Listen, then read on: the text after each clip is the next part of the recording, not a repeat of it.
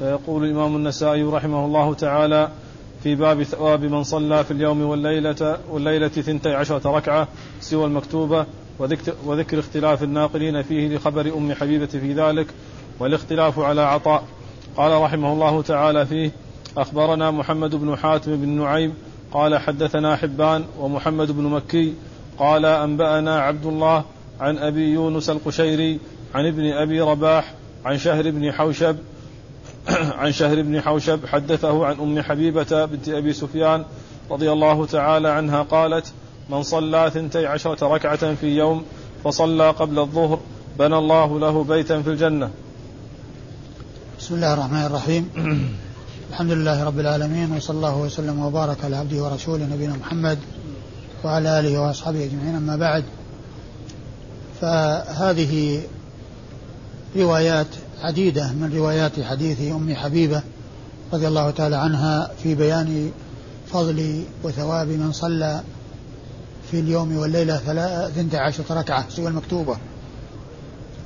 وقد مر جملة من الروايات عن أم حبيبة رضي الله عنها في ذلك، وسيأتي جملة من الروايات لحديثها تتعلق بهذا الموضوع، وهذه منها، وهي أن أنها قالت: النبي صلى الله عليه وسلم قال: من صلى في اليوم والليلة ثنتي عشرة ركعة سوى المكتوبة قبل الظهر بنى الله له بيتا في الجنة.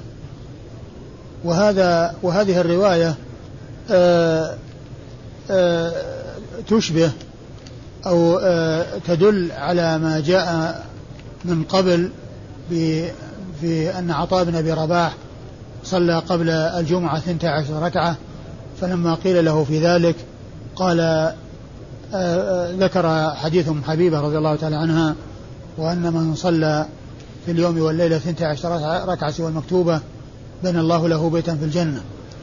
وهذا الحديث فيه الإشارة إلى أو فيه الدلالة على أن ذلك يكون قبل الظهر، وهو الذي فعله عطاء بن أبي رباح رحمه الله.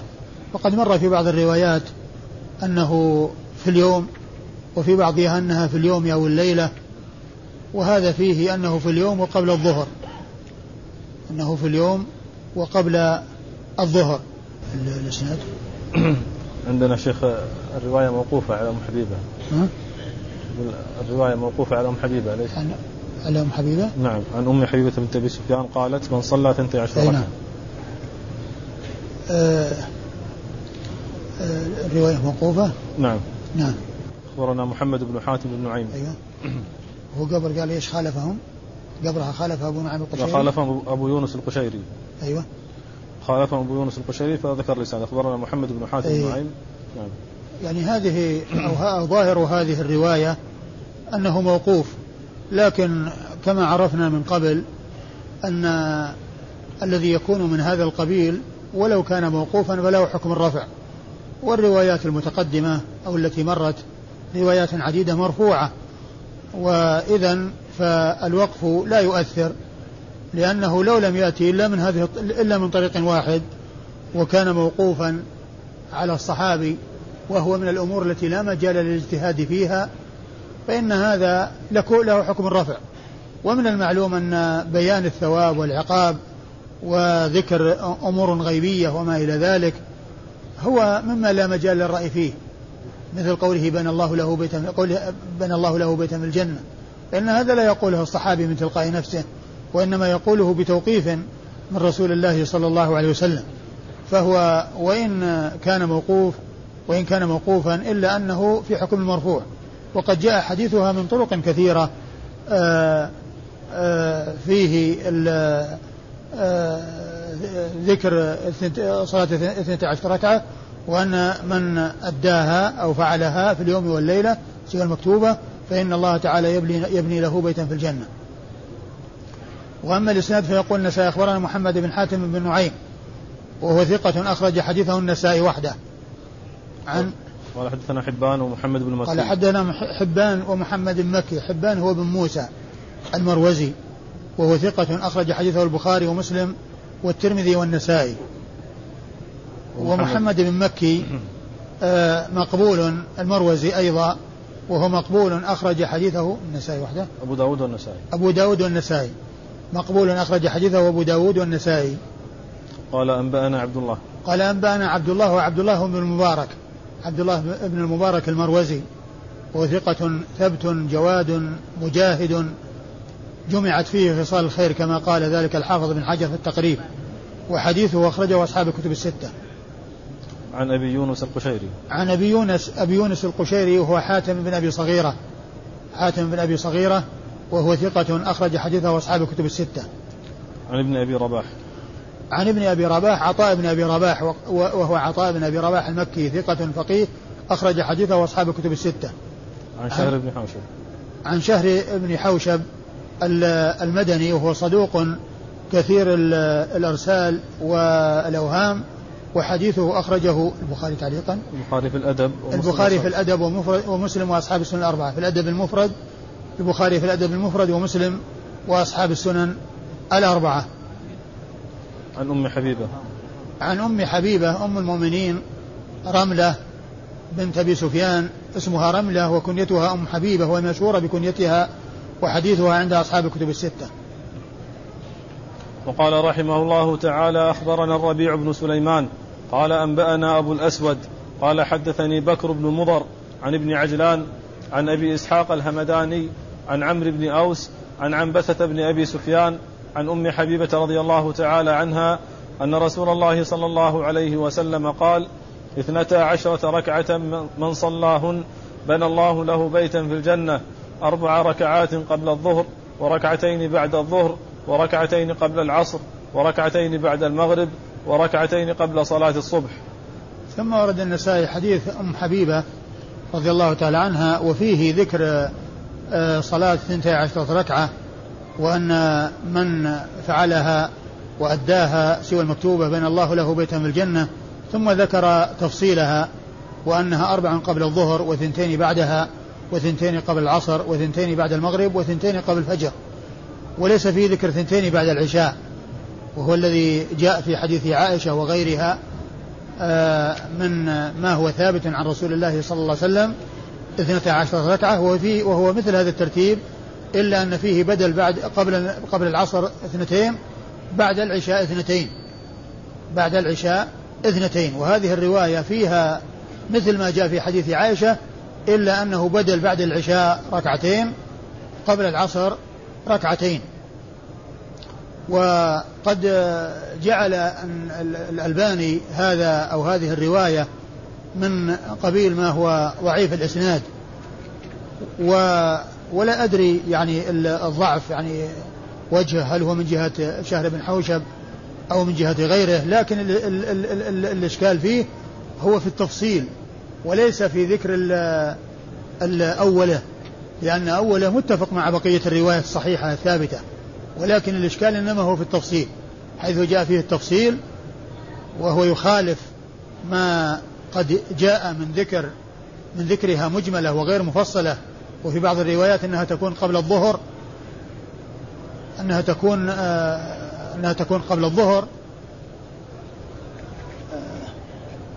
وفيه أيضا كون بدل بعد العشاء ركعتين قبل العصر ركعتين قبل العصر ركعتين والروايات الأخرى الثابتة مثل هذا التفصيل ولكن بدل قبل العصر ركعتين بعد العشاء ركعتين. وقد جاء فيما يتعلق بصلاة العصر ذكر فضل أربع ركعات قبل العصر ولكن ذكر الركعتين فيه هذا الحديث الذي فيه التفصيل وهو مخالف لما جاء في حديث عائشة رضي الله تعالى عنها وارضاها ولا أدري يعني وجه تضعيفه عند الشيخ الألباني هل هو من جهة شهر من جهة من جهة شهر في الإسناد ليس لا ليس في الإسناد ها ليس في الإسناد شهر أي أيوة من في الإسناد بن عجلان أيوه بن عجلان لأنه من جهة بن عجلان وبن عجلان صدوق يخطئ وأخرج حديثه البخاري تعليقا ومسلم وأصحاب السنن الأربعة وقد مر له أحاديث صحيحة مر له أحاديث ثابتة يعني لا إذا لم يكن فيه إلا بن عجلان فيعني حديثه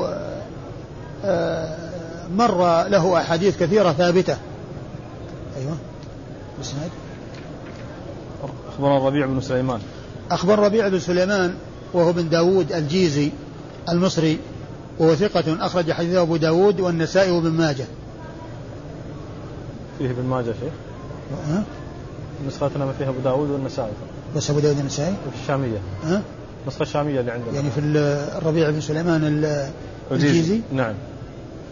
ما هو المرادي؟ لا المرادي غير. يعني أبو داود والنسائي؟ نعم أبو داود والنسائي. أبو داود والنسائي وذاك أبو داود والنسائي وابن ماجه؟ ذاك ما أدري. الثاني؟ ما أدري. إيه لعله. نعم. شوفوا الأخوان. النسائي وابن ماجه نعم. أبو داود والنسائي. يعني كان في بالي أن أبو داود والنسائي وابن ماجه يعني لكن لا. شوفوا الأخوان. نعم. على كل هو الجيزي وليس ابن عبد الجبار المرادي صاحب الشافعي هو الجيزي المصري وليس صاحب الشافعي. نعم. أه؟ أبو داود النسائي اللي هو الجيزي. الجيزي أبو داود النسائي. والمرادي. والثاني والمرادي اللي بعده. الأربعة. الأربعة. مسلم. الأربعة. آه. الأربعة. آه. آه. اللي هو برقم أربعة. الربيع بن سليمان. أي نعم هذاك صاحب الشافعي. طيب إذن أبو داود والنسائي أنا في بالي أن فيه ذكر ذكر ابن ماجه. يعني قال أنبأنا أبو الأسود. قال أنبأنا أبو الأسود هو النضر بن عبد الجبار المصري. النضر بن عبد الجبار المصري وهو ثقة. نعم أخرج له أبو داود والنسائي وابن ماجه. وهو ثقة أخرج له أبو داود والنسائي وابن ماجه. نعم. قال حدثني بكر بن مضر. قال حدثني بكر بن مضر المصري وهو ثقة أخرج حديثه البخاري ومسلم والترمذي وأبو داود والترمذي والنسائي ما خرج له ابن ماجه أصحاب الكتب الستة إلا ابن ماجه. عن ابن عجلان. عن ابن عجلان محمد بن عجلان المدني وهو صدوق يخطئ وحديثه أخرجه البخاري تعليقا ومسلم وأصحاب السنة الأربعة. قال عنه صدوق فقط. صدوق. نعم. أنا قلت ثقة. صدوق قال عنه هو ما فيه يخطئ. لا ما فيه. أو أو أو صدوق إلا صدوق إلا في حديث اختلطت عليه حديث أبي هريرة. نعم. صدوق اختلطت عليه حديث أبي هريرة وحديثه أخرجه البخاري تعليقا ومسلم وأصحاب السنة الأربعة. عن أبي إسحاق الهمداني. عن أبي إسحاق الهمداني هو السبيعي عمرو بن عبد الله الهمداني السبيعي يأتي ذكره كثيرا بالنسبة للخاصة السبيعي ويأتي أحيانا بالنسبة العامة الهمداني. وهمدان وسبيع بطن من همدان ولهذا أحيانا وكثيرا ما يقال له السبيعي أبو إسحاق السبيعي وبعض الأحيان يقال له أبو إسحاق الهمداني كما هنا. ولا والنسبتان واحدة إلا أن همدان نسبة عامة قبيلة في اليمن والنسبة نسبة عامة وسبيع بطن من همدان وينسب إليها نسبة خاصة. وحديثه وهو ثقة أخرج حديثه أصحاب الكتب الستة. عن عمرو بن أوس. عن عمرو بن أوس وهو تابعي ثقة أخرج حديثه أصحاب الكتب الستة. عن عنبسة بن أبي سفيان. عن عنبسة بن أبي سفيان أخو أم حبيبة وهو وهو ثقة وهو تابعي ثقة أخرج حديثه مسلم وأصحاب السنة الأربعة. مسلم وأصحاب السنة الأربعة. عن أم حبيبة وقد مر ذكرها. وقال رحمه الله تعالى أخبرنا أبو الأزهر أحمد بن الأزهر النيسابوري قال حدثنا يونس بن محمد قال حدثنا فليح عن سهيل بن أبي صالح عن أبي إسحاق عن المسيب عن عنبسة بن أبي سفيان عن أم حبيبة رضي الله تعالى عنها قالت قال رسول الله صلى الله عليه وسلم من صلى اثنتي عشرة ركعة بنى الله له بيتا في الجنة أربعا قبل الظهر واثنتين بعدها واثنتين قبل العصر واثنتين بعد المغرب واثنتين قبل الصبح. قال أبو عبد الرحمن فليح بن سليمان ليس بالقوي. ثم أورد النسائي حديث أم حبيبة من طريق أخرى وهو مثل الطريقة السابقة ذكر من, من صلى في اليوم والليلة ثنتي عشرة ركعة سوى المكتوبة بنى الله له بيتا من الجنة ثم فصلها مثل التفصيل السابق أربعة قبل الظهر وثنتين بعدها وثنتين قبل العصر وثنتين بعد المغرب وثنتين قبل الفجر وليس فيه ذكر ثنتين بعد العشاء, وهذا أيضا مما ضعفه الألباني, ولا أدري يعني أيضا يعني وش الوجه, يعني هل هو من جهة الإسناد أو من جهة ما فيه من المخالفة في الطرق السابقة. والإسناد أخبرنا أحمد أبو الأزهر أحمد بن الأزهر نعم النيسابوري نعم وهو ثقة وصدوق كان يحفظ ثم كبر فصار كتابه أثبت من حفظه. أخرج حديثه نعم صدوق أخرج حديثه من صدوق أخرج حديثه ابن ماجه والنسائي صدوق أخرج حديثه ابن ماجه والنسائي كان يحفظ ثم كبر فصار كتابه أتقن من حفظه. وحديثه أخرجه أبو داود والنسائي. عن يونس بن محمد وهو البغدادي وهو ثقة ثبت أخرج حديثه وأصحاب الكتب الستة. قال حدثنا فليح قال حدثنا فليح بن سليمان فليح بن سليمان وهو صدوق كثير الخطأ صدوق كثير الخطأ وقد أخرج له أصحاب الكتب الستة. عن سهيل بن أبي صالح عن سهيل بن أبي صالح السمان أبوه أبو صالح ذكوان السمان, وسهيل بن أبي صالح وهو صدوق رواله البخاري تعليقا ومقرونا, وحديثه رمز له بأنه له أخرج له أصحاب الكتب, لأنه ما دام أنه أخرج له مقرون يعني معناه في الأسانيد وفي الأسانيد المتصلة فهو يرمز له ولأمثاله برمز الصحيح. وأما الذي يكون فيه تعليق فقط وليس فيه ذكر في الأسانيد المتصلة فإنه يرمز له بالخاء والتاء, وهنا لما ذكر أنه مقرون وتعليق رمز له جعله ك جعل نسبته أصحاب الكتب الستة على أن البخاري خرج له في الأصول لكن في مقرونا بغيره, وكونه خرج له في التعاليق يعني العبرة بما هو أعلى من ذلك, وهو كونه روي له مقرون فاكتفى بذلك ولم ولا يشير إلى الرواية تعليقا إلا إذا كان لم يخرج له في الأصول سواء كان استقلالا أو متابعة ومقرونا بغيره. وحديثه أخرجه أصحاب الكتب الستة عن أبي إسحاق لكن البخاري أخرج له مقرونا, ولهذا الحديث الدين النصيحة الذي رواه مسلم في صحيحه البخاري ما رواه في الصحيح ولكنه أورد في ترجمة باب فقال باب قول النبي صلى الله عليه وسلم الدين النصيحة. قالوا لمن يا رسول الله؟ قال لله ولكتابه ولرسوله ولأمة المسلمين وعامتهم.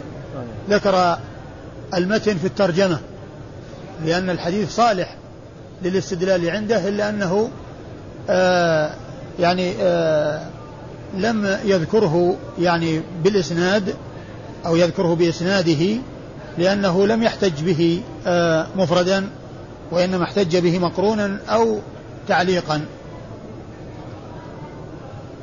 عن أبي إسحاق عن أبي إسحاق وهو الهمداني السبيعي عن عن المسيب عن المسيب بن الرافع المسيب بن الرافع وهو ثقة أخرج حديثه أصحاب الكتب الستة. عن عنبسة بن أبي سفيان عن عنبسة عن أم حبيبة وقد مر ذكرهما ذكرهما وقال رحمه الله تعالى أخبرنا أحمد بن سليمان قال حدثنا أبو نعيم قال حدثنا زهير عن أبي إسحاق عن المسيب بن رافع عن عنبسة أخي أم حبيبة عن أم حبيبة رضي الله تعالى عنها قالت من صلى في اليوم والليلة ثنتي عشرة ركعة سوى المكتوبة بني له بيت في الجنة أربعا قبل الظهر وركعتين بعدها وثنتين قبل العصر وثنتين بعد المغرب وثنتين قبل الفجر. ثم أورد النسائي هذا الحديث حديث أم حبيبة من طريق أخرى وهو مثل الذي الطريقين السابقتين الطريقين السابقتين فإن في فإن المتن مثل المتن في الطريقين السابقتين وذكر الإجمال وذكر التفصيل. وأيضا الحديث مما ضعفه الألباني من هذه الطريق.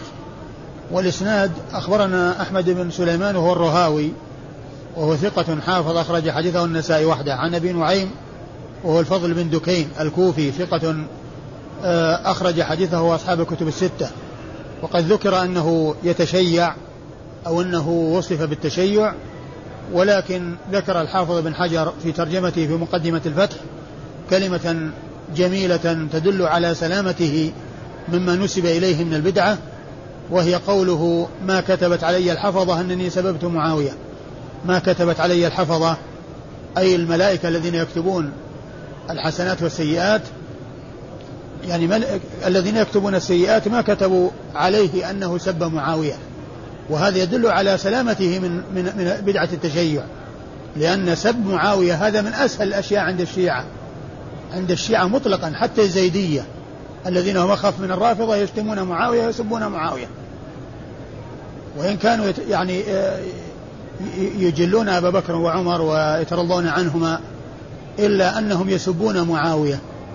فالفضل بن دكيم رحمة الله عليه يقول ما كتبت علي الحفظة أنني سببت معاوية، يعني معنى هذا أنه بريء من هذه البدعة، بريء من هذه البدعة غاية البراءة، لأن من يقول هذه المقالة أن الملائكة ما كتبوا عليه أن سب معاوية يعني معناه أنه سليم وأنه ليس صاحب بدعة.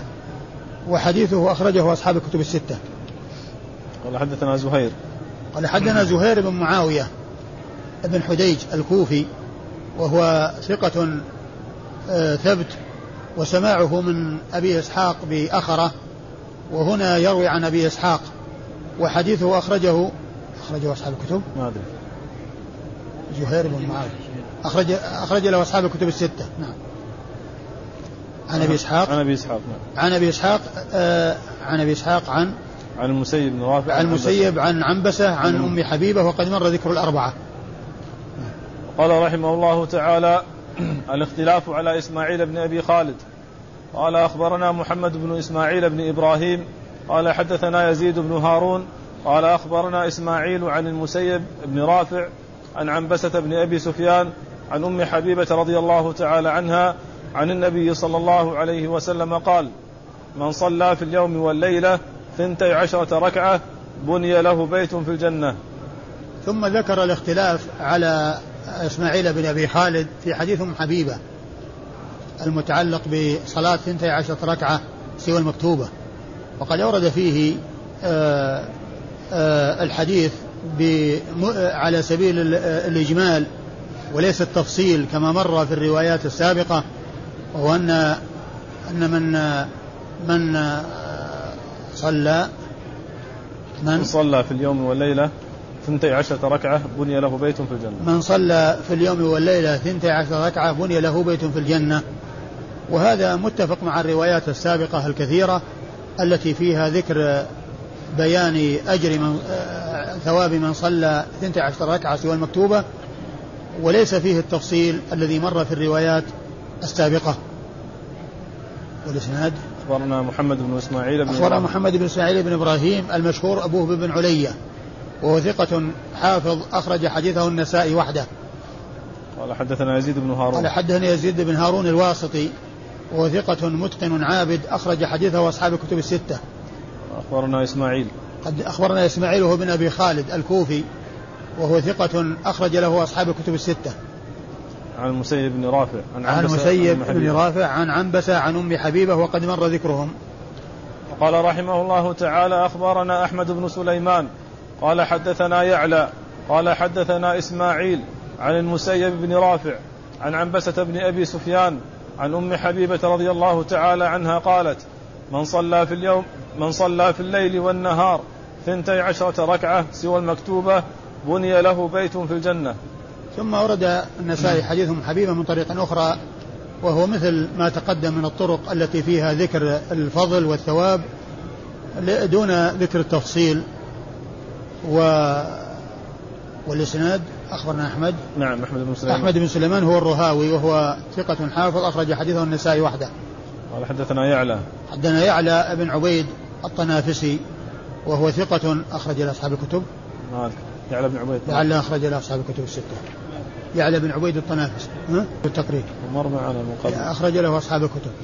قال حدثنا إسماعيل نعم يعلى بن عبيد الطنافسي نعم أخرج له أصحاب الكتب الستة. يعلى بن عبيد الطنافسي ثقة أخرج له أصحاب الكتب الستة. عن إسماعيل بن أبي خالد عن المسيب بن رافع عن عنبسة بن أبي سفيان عن أم حبيبة، وقد مر ذكر الأربعة.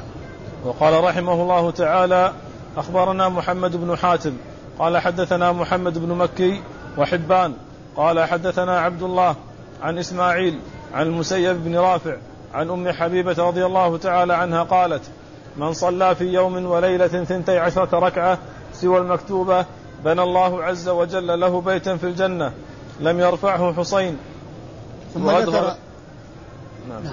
لم يرفعه حسين وأدخل بين عنبسة وبين المسيب ذكوان. ثم أورد النسائي حديث أم حبيبة من طريق أخرى، وهو مثل وهي مثل ما تقدم من الطرق التي فيها ذكر ثواب ثنتي عشرة ركعة سوى المكتوبة، وليس فيه ذكر التفصيل.